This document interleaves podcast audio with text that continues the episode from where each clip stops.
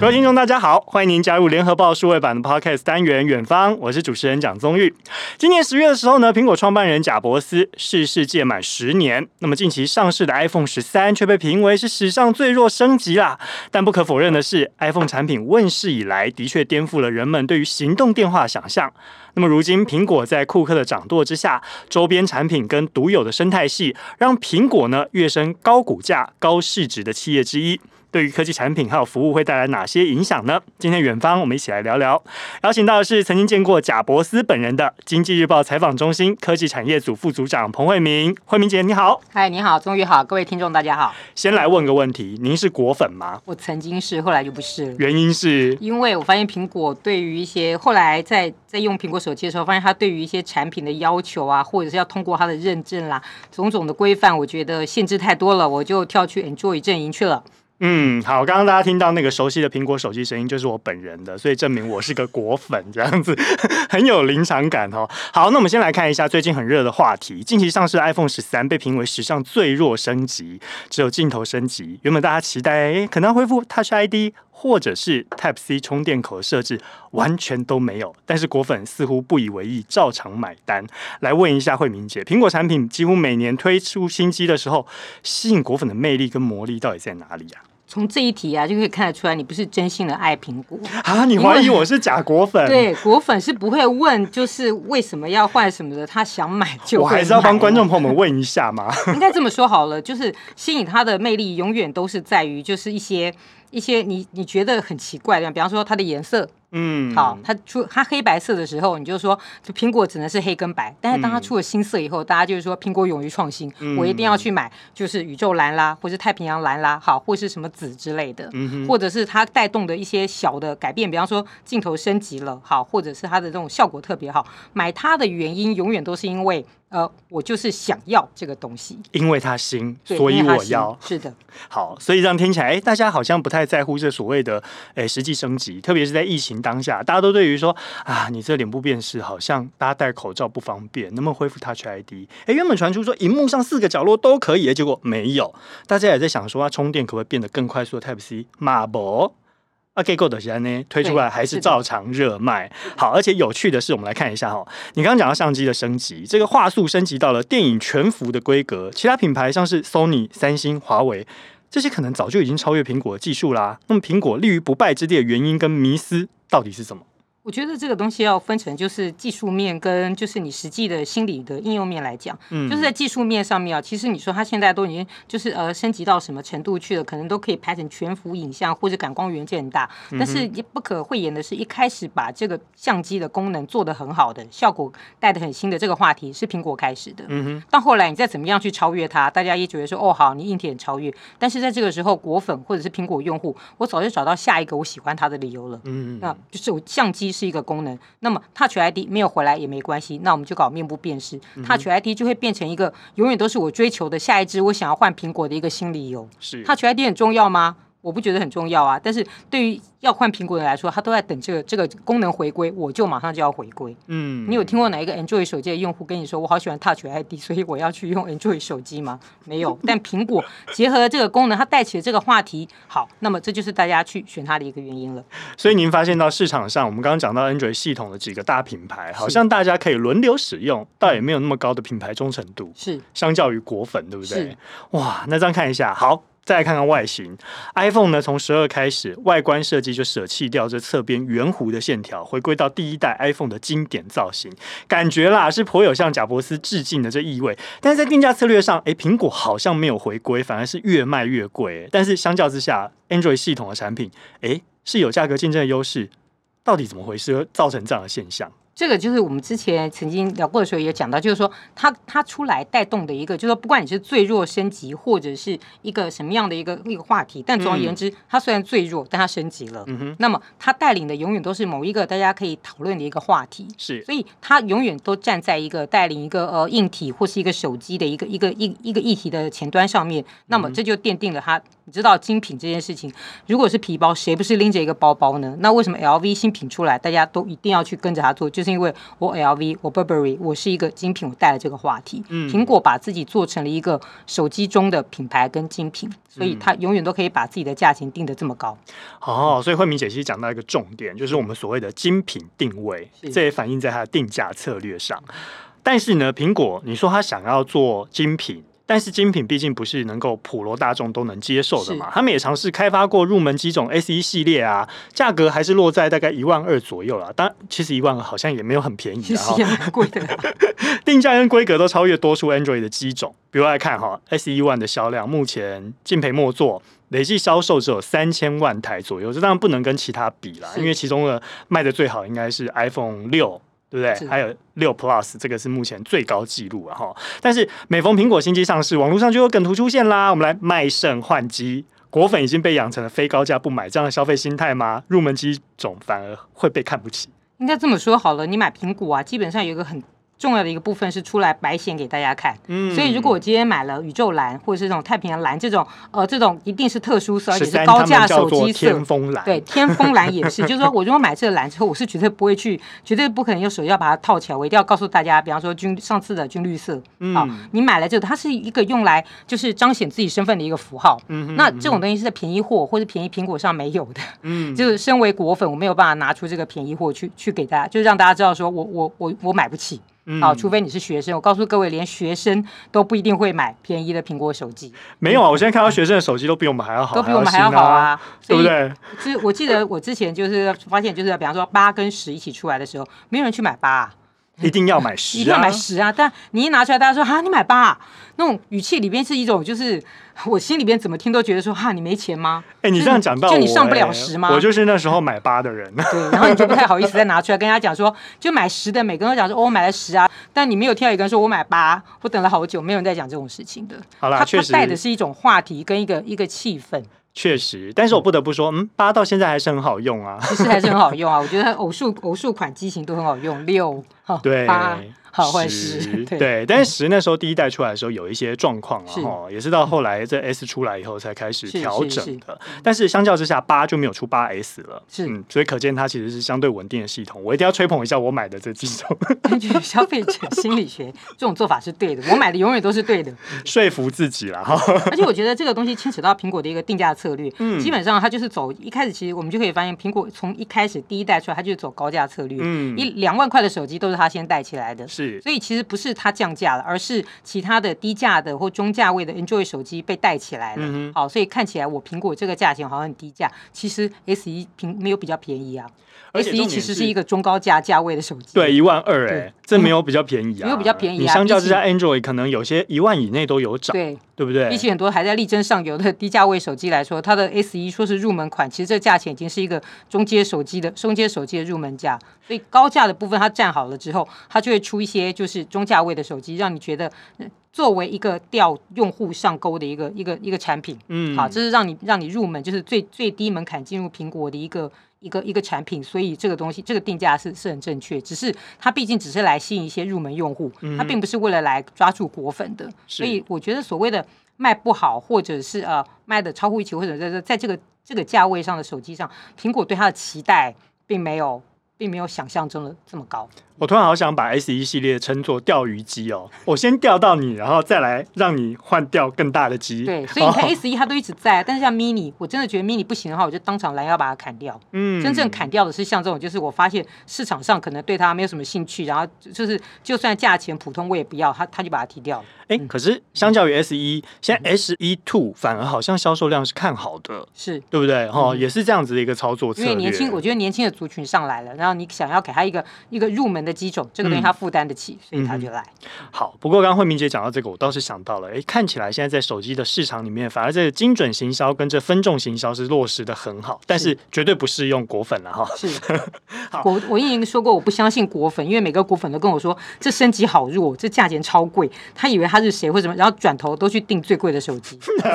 电信三雄每次出来预定完的手机都是那个最贵跟最大的手机，我说不是说很贵吗？不是说买不起吗？怎么一次就把它预约完毕？这样子，所以这样看起来，果粉才真的是苹果的脑粉。我没有再相信苹果跟我说贵这件事情的。好，既然能够卖到哎，这样精品定价，然后高定价策略，苹果底气跟优势到底在哪里？我觉得它在于就是第一个就是我永远有有就是引领一个新科技的一个态度。嗯，好，最早以前比方说 Touch ID，嗯、那 Touch ID 不不是我要说，它实在是我用过最精准的 Touch ID。嗯，我有试过用手倒着去测它，一样可以开机，也可以，开机。嗯、但是其他手机的 Touch ID 我就不多评论了，就是不要不要比大家。人人比人得死啊，这个就不要比。好，或者是它的造型，或者是它带起来这种生态系，它在上面呃运行的一些呃小这种小的 A P P 带给大家的这种就是吸引力之类的，就是说它在这个生态系上面，它维持了它一定的呃一定的吸引力，造型上也是非常注重它的一个美学的设计。好，那么在周边的商品上，大家可以看到现在十三都还没有出来几只，这才刚开始交货，十三的周边产品永远都先行。是。对，就是你，你都已经知道，就是苹果哪怕不公布它的长宽高，你都知道它长什么样，因为它的手机壳已经出来了，规格都已经定而且做的非常的漂亮。嗯、之前我们不是也也有聊过，就是说，就是呃，白雪公主手上捧着那颗苹果，好、嗯，手机的背盖那个那个手的动作就要配在那个苹果上，大概也只有这个手机产品，大家会为它去做这样子的设计。其他的，你有见过谁为三星去设计一个捧着东西或者没有？三星连自己的 logo 就在后面默默的印了一个，跟那苹果是不能比的，就是完全无法去搭配跟设计。就是你只能说好，这个很坚固，好，这个很搭配或者，但是买苹果周边，就是说你建立的，你可以看它出来，就它建立的周边的这种产业，也是果粉可以把它撑起来的一个产业。嗯，啊，姑且不论是不是大品牌，哎，至少或者是说我们获得 MFI 认证的，但周边的这些副厂也都跟着得利，对，争先恐后的都会出来得利。所以台厂在这个部分上面要挺苹果，挺的其实是非常非常的认真。嗯，包含周边也是，周边也是。哇，所以你看，台湾真的是制造王国，至今仍然是立于不败之地，帮别人努力制造。不过是帮别人努力制造。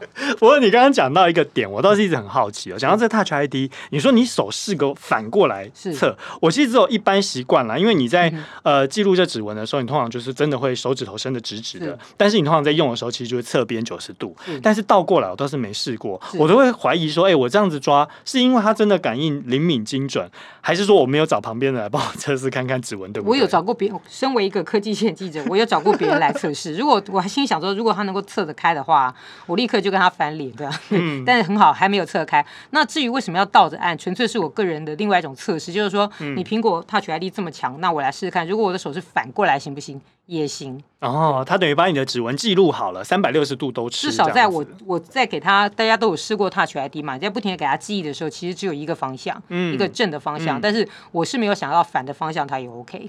所以啊，你看，我觉得科技产品都不要让那个科技线的记者来尝试，他们真的会想尽各种方法哦。我还没有把它拿去砸，或是用车子压，好不好？这种压力测试我还没有做过，不要这样。但那个交给 YouTuber 就好了啦。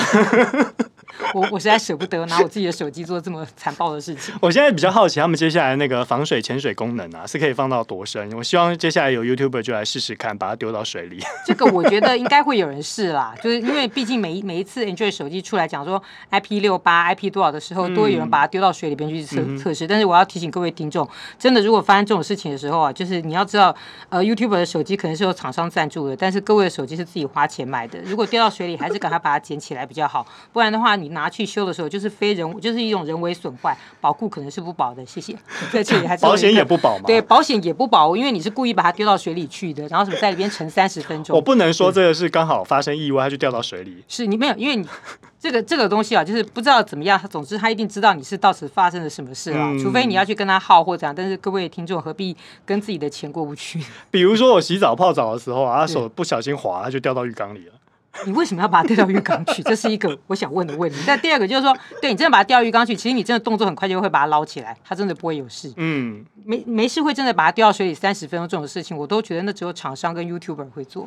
一般各位听众，母汤啊，真的真的不行。对，突然觉得我们今天的节目应该要改成叫做科技线记者，其实真心话。对，真心话告诉你说，IP 六八只能是。只能是一个你安慰自己用，就是说啊，还好，我现在把它来得及捡起来，应该不会怎么样吧？是的，就是这样。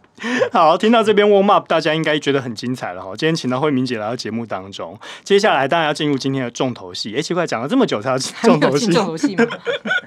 重头戏是什么呢？因为贾伯斯逝世十周年，我们当然是要来谈一下贾伯斯。您也是少数亲眼见到贾伯斯本人的台湾记者，专长领域又跑科技产业，对贾伯斯的印象如何呢？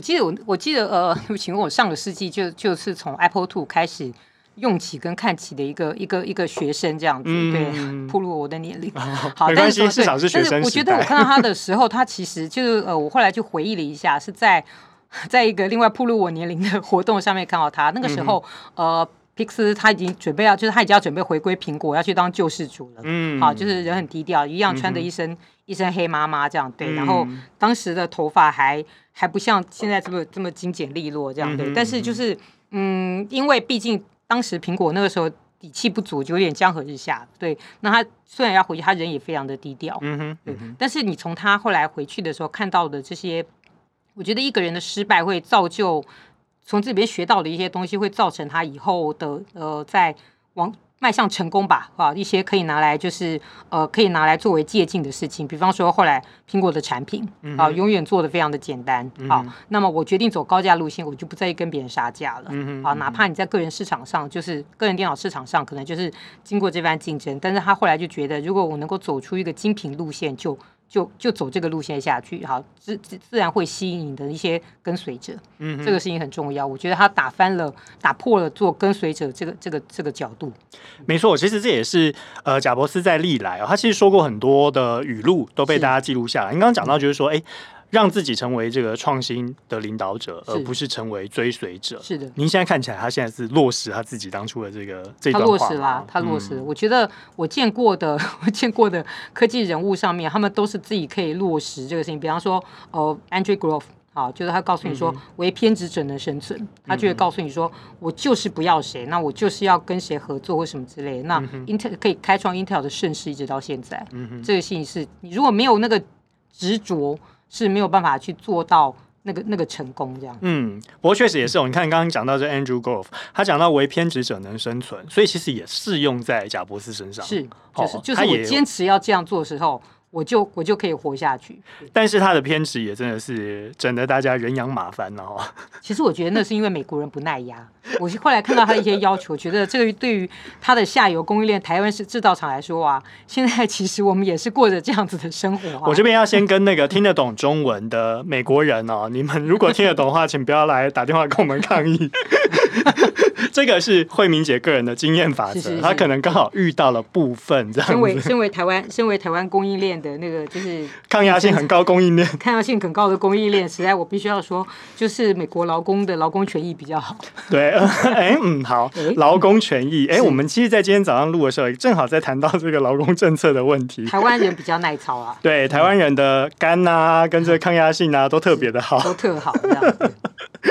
好，另外呢，贾伯斯语录也有讲到一个，他说：“我想改变世界的法则。”我们可不可以来看一下贾伯斯改变了世界哪些法则？嗯，您自己觉得？我觉得他所改变的是，就是呃，有些东西，就是呃。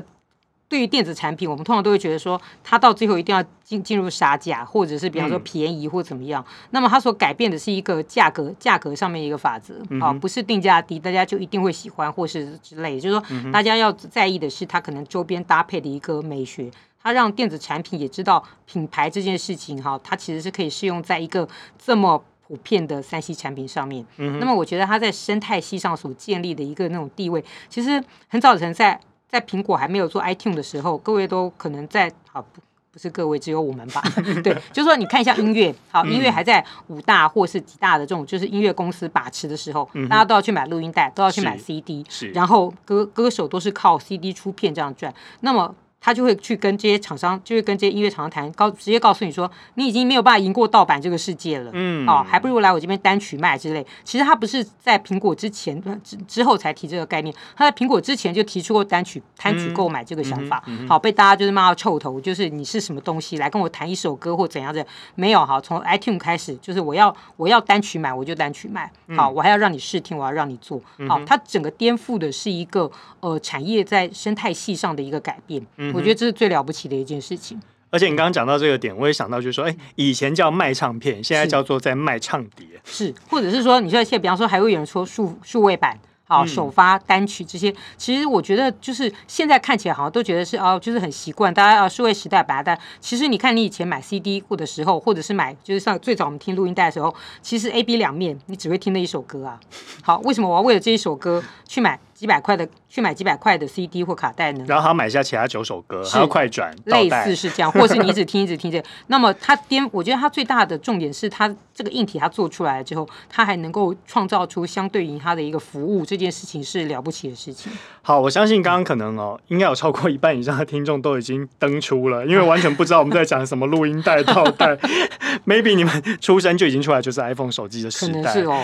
对，然后想说哈什么？现在还有 USB 这种东西啊？有啊，USB 还有黑胶唱片的，大家不要怕。对，因为他们已经习惯了，就是二十岁以下也早就已经习惯了，什么东西都在云端上。这种习惯的云端啊，或者这种就是这种单曲啊，或者这种数位形式，其实我觉得你一定要讲的话，其实我也是某种程度的果粉，就是我会非常推崇他建立了一个这样子的。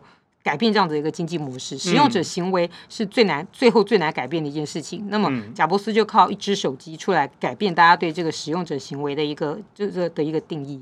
好，我们来帮那个二十几岁年龄层的听众朋友们服务，回顾一下贾伯斯。好，你刚刚听不懂没关系啊，就登出一下好了。贾伯斯他其实呢有一个很重要的重点跟精神，就是偏执跟执着。那他呢讲到这些东西，大家就会去。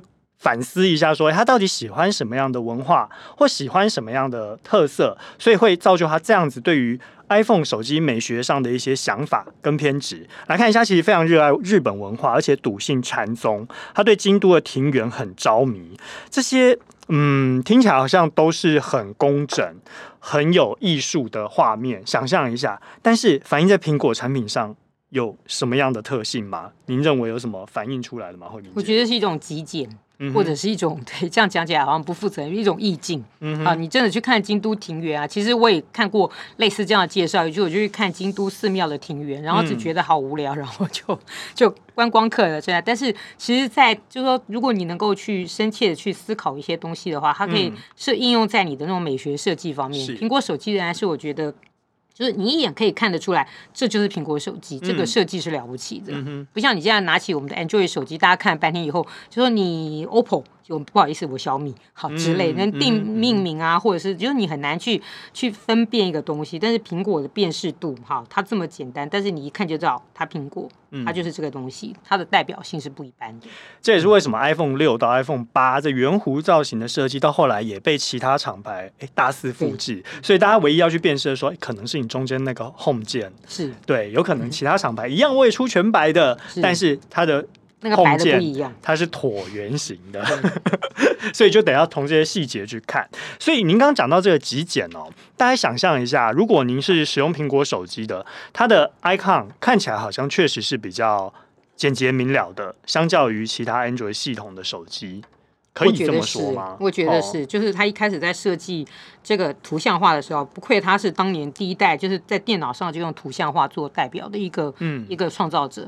他在就是手机 APP 上，这个直到现在，你可以看到有很多的 APP 都可以出来改变这些造型。可是它的这种设计，永远都是让你一看就知道说，对我用的就是一个 Apple 手机，嗯，好，跟你用 Android 手机有什么之类是不一样的。四角圆弧的方块，哦，所以这 icon 很好去辨别，特别是它 even 要把它放在一个 collection 里面的时候，它也还是维持这样子的一个图标。对，所以我们可以说，他其实算是一个 art designer，就比较不像是一个 manufacturer designer。是的，我觉得他无论怎么样都会是操作操作制造业这件事情啊。他对于品牌，就是他建立品牌跟精品化的这种概念上面，我觉得非常的厉害。来看一下贾博斯到底有多要求细节哈。美国财新的资深主编 Adam Lashinsky 他就讲了，在苹果内幕 Inside Apple 一书当中揭露了，他说：“哎，苹果有一个包装室啊。”哎，我相信大家如果有看 YouTube 的话，可能也知道，哎，曾经也有在 Apple 里面工作的包装师，他就说，哎，设计师被要求必须要在里面找到消费者最完美的开箱体验哦，他已经想到后端了，哦然后指示标记要贴在哪里，用什么颜色、形状、方向最好，最能够让消费者一眼看到、一眼明了。整整一个月时间，设计师不停的开箱，拆了上百个 iPod。的包装盒，天哪，就要拆拆这么多！其实看到这一段，我有点很惊讶啦。他也要求到苹果产品必须要由内而外表里一致，外观看不到的 Mac 主机板也是如此，真的搞得工程师快崩溃。来问一下慧明姐，你有看过他 Mac 里面的主机板内装吗？我看过啊，真的是这样吗？其实我觉得主机板内装是一个厂商对于就是说厂商设计上的一个要求，嗯，就是说我不知道它到底。这样设计会不会让大家崩溃？但是我见过，凡是做的好的电脑的主机板，嗯哼，好，它的设计的那个呃那个那个整个这个 Map，它整个那种电路板都是一个，我你一看就知道它很简洁，它很不错。比方说它的散热，最早以前我们曾经常常在讲说啊，为什么台厂的电脑的散热都做的不好或怎么样？哈、嗯，你拆开主机板就知道，人家的散热管是这样设计的，那么别人的我们的设计管就不是这样设计。为什么？为了成本考量。嗯，所以他做的这个设计是，他做的这个设计可能会让就是工程师觉得说，我不这样做的难度很增很大增，但是他在美观上或者在整个效率上面它很好，只不过设计的人。真的会俩供，就是说你这样子做，你知道成本要加多少吗？你知道我们的良率会因此下降吗？但是对于 designer 来说，他没有在在乎这个、啊。嗯，designer 跟制造者是不一样的想法。designer 永远都是 OK，我就是要美啊，就是要 perfect。类似是我就是这个东西，衣服要做成三 D 的形状的时候，你做成这样，它就挺不起来，我就重做。而且这也贯彻了，就是我到最后反映在。消费者定价上嘛，是对，所以当大家也拿到，哎，就像精品一样。是的，我要的是一个这样子的东西，你做出来，价格自然会有人去买单的。好，我们来讲一个生活体验好了，比如说以电视盒子来讲，哎、嗯、Apple TV 相较于叉叉盒子、叉叉盒子、叉叉盒子，好像就真的长得不一样。我觉得哦，其他的叉叉盒子、叉盒子、叉盒子，基本上都是学了 Apple TV 的盒子来的。嗯，你说那概念跟精神，就是各种，就是各种，不管是影影剧人员家里摆的啦，或者是后来的一些盒子摆的，就是你怎么看都会觉得，就是也不是我心里的作用，你就是觉得你就是去，不管是是抄或叫致敬啦，你就是学那个盒子来的。嗯，好，您刚刚讲到这个，相信大家去。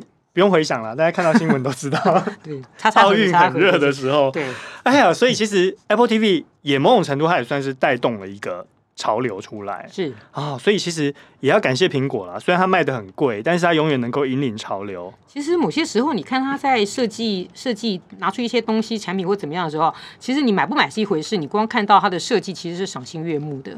特别是刚开始出来的时候，大家每次都要看那个发表会啊。对，大家期待的就是不论怎么样都不会再有一个人能够做出从牛皮纸袋里边掏出一个电脑来的这种震撼画面了。嗯，就就是说你做做这样做这种设计的时候，其其他的电脑难道做不出这么薄的电的产品吗？做得出来啊。嗯，只是你想到那个产品的价格跟成本，你可能就不做这件事。嗯，但是。一年我就是发表这一次，全世界都在看的时候，贾伯斯就可以做这样子的一个设计。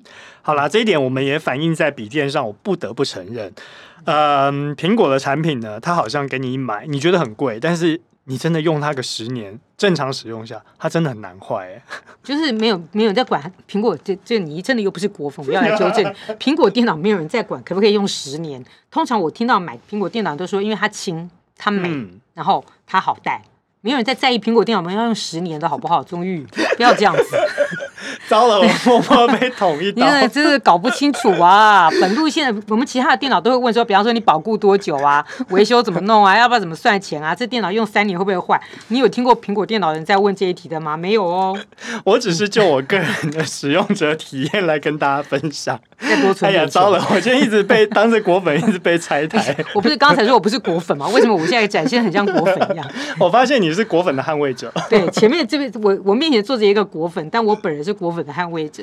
因为我为什么会这么说呢？我觉得不光笔电，比如说像 iPad 好了，我发现其实用我 iPad Air 用到现在，它还活着，而且平板只能用 iPad。对，而且它速度真的也没有变慢，你知道吗？除非你用特定的一些 APP 要升级以外。嗯、对，但是我就发现它其实 even 看影片都很正常，唯一差别是什么？哦，对不起，它不是 Retina 荧幕，然后呢，它的画质没有那么好。每一年平板上市来的时候，我不知道各位的感觉是怎么样。每一年新平板上市来的时候，我身边的朋友都会在那里说啊，可是我的我的 iPad 三。四或之类的，他还活得好好的，要怎么办？各位拿去回收吧。对，因为他们 你也只能去回收它。就你会发现，除非你去看特定的一些产品，比方说，呃，像我是追剧的人，嗯、那追剧的。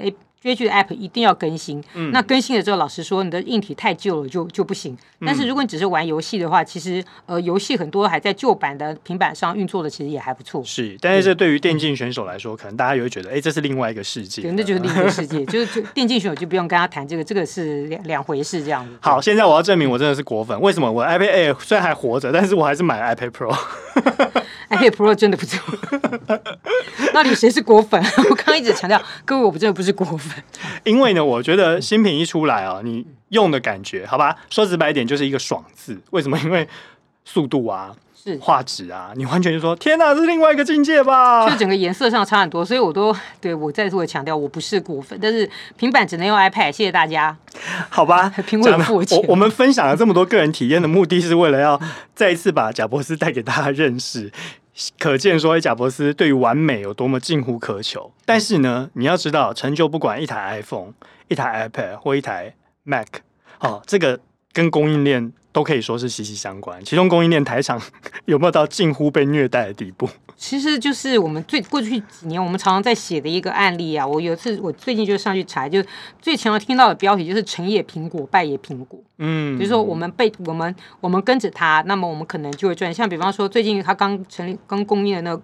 讲了它的供应链嘛，它大概有两百家供应商，好，里面大概有四五十家的四五家的台厂，嗯，好，个个都要千锤百炼，嗯，能够留在这个能够留在那个表上的公司啊，它都得要有一些很强大的技术能力，嗯，但是他要做这个技术能力的前提就是它得要有这么强的研发，其实是非常辛苦的一个过程，嗯，那么苹果的标准，它随时看到这个，就像我们刚刚讲的，它随时看到新技术，好，我突然觉得 AMOLED 不错。好，我叫 AMOLED。之前出 LCD 荧幕的厂商就两两眼睁睁就看着这个商机就跑了，嗯，好，股价一泻千里这样子，嗯、或者是这种这种这种状况，就是过去几年来每年都可以看得到。嗯，所以台厂跟着它，你的确跟到了一个新的趋势。